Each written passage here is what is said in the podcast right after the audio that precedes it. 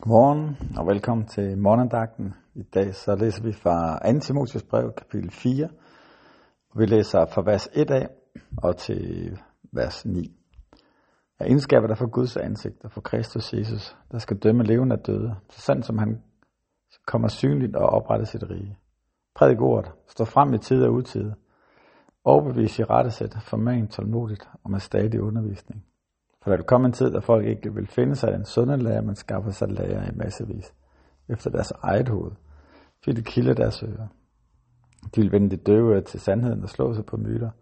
Men du, hold altid hovedet koldt og bær dine lidelser, gør din gerning som evangelist og fuldfør din tjeneste. Mit blod skal snart udgives, og tiden er inde, da jeg skal bryde op. Jeg har stridt den gode strid, fuldført løbet og bevaret troen. Nu har jeg retfærdighedens sejrsgrænse til vente som Herren, den retfærdige dommer, på den dag vil give mig. Og ikke mig alene, men alle dem, som har glædet sig til hans tilsynekomst. Amen. Paulus han er i sidste del af hans, hans tjeneste, sidste del af hans, hans liv, og han, han er optaget af at, at støtte og udfordre og give vejledning til dem, som kommer til at følge ham. Og her, her er Timotius jo hans, en af hans kan man sige, øh, disciple, kan man sige. Du kan også sige en af hans øh, lærlinge, som er, er trådt ind i den fulde, øh, det fulde job nu som, som menighedsleder. Det er ham, som han, han opmunter og giver vejledning til. Og det vi skal holde fokus på lige her i dag, det er det, som Paulus siger omkring sig selv. Han siger det her, mit blod skal snart udgødes, og tiden er inden, det skal bryde op. Det grundlæggende, han kan se, at det nok ikke var så længe, før at han kommer til at forlade livet her. Og så siger han sådan her, siger han, jeg har stridt den gode strid, fuldført løbet og bevaret troen. Jeg har stridt den gode strid, fuldført løbet og bevaret troen. Hvad ligger der i det? Hvad er den, den gode strid, og hvad er det for et, et løb, vi har? Jeg tror, at den måde, det skal forstås på, er, at, at Paulus oplever det, som han har fået for jeg den tro, som han har fået.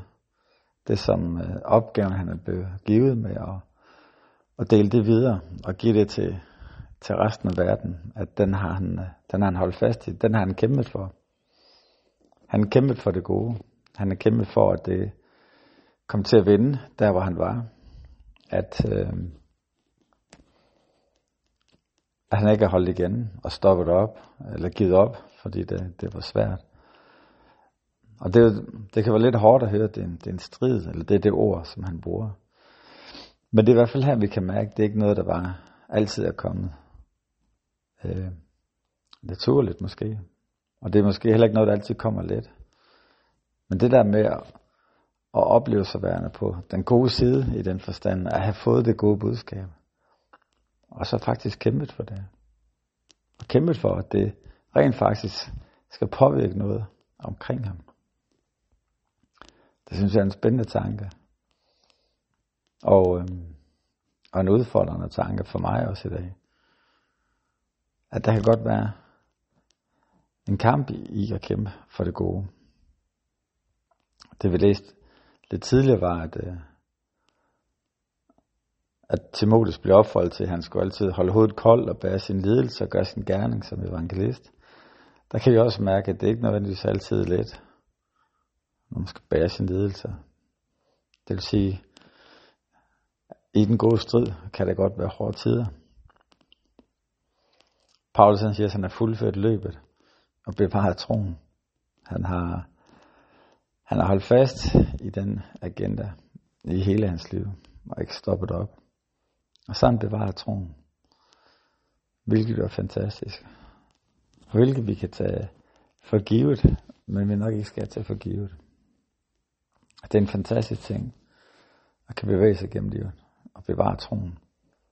Og en bøn, som vi må have til Gud, at på trods af alle de andre logikker, vi møder, på trods af livets finurlighed og de forskellige ting, der kan ske, så vi må bevare troen.